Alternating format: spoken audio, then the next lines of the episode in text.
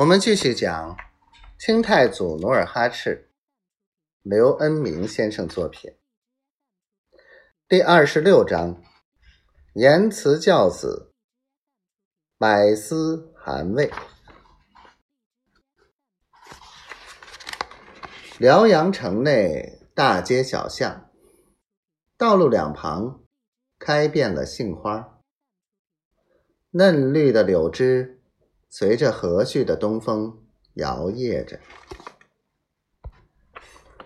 努尔哈赤度过了六十四个春天。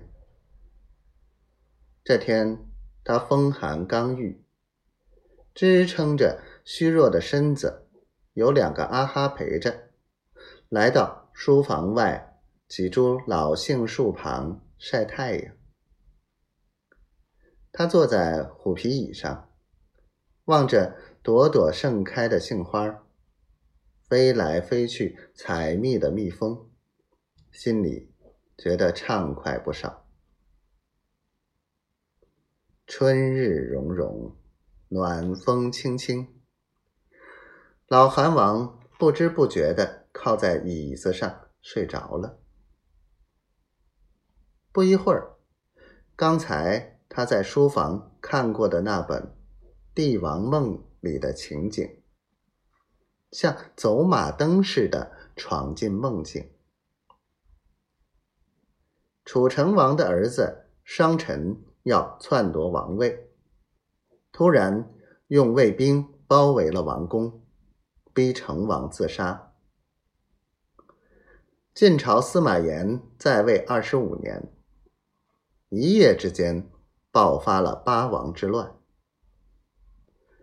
元朝两宫相争，宫廷大乱，皇孙与皇后拼杀。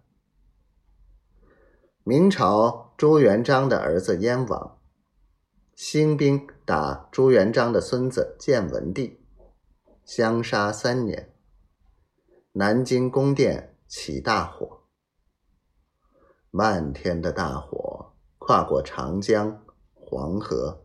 越过长城，直扑关外。火，火！老韩王浑身发烧，脑门发烫，禁不住喊出声来。两个阿哈慌忙走在他身边，小声唤道：“汉王爷，汉王爷！”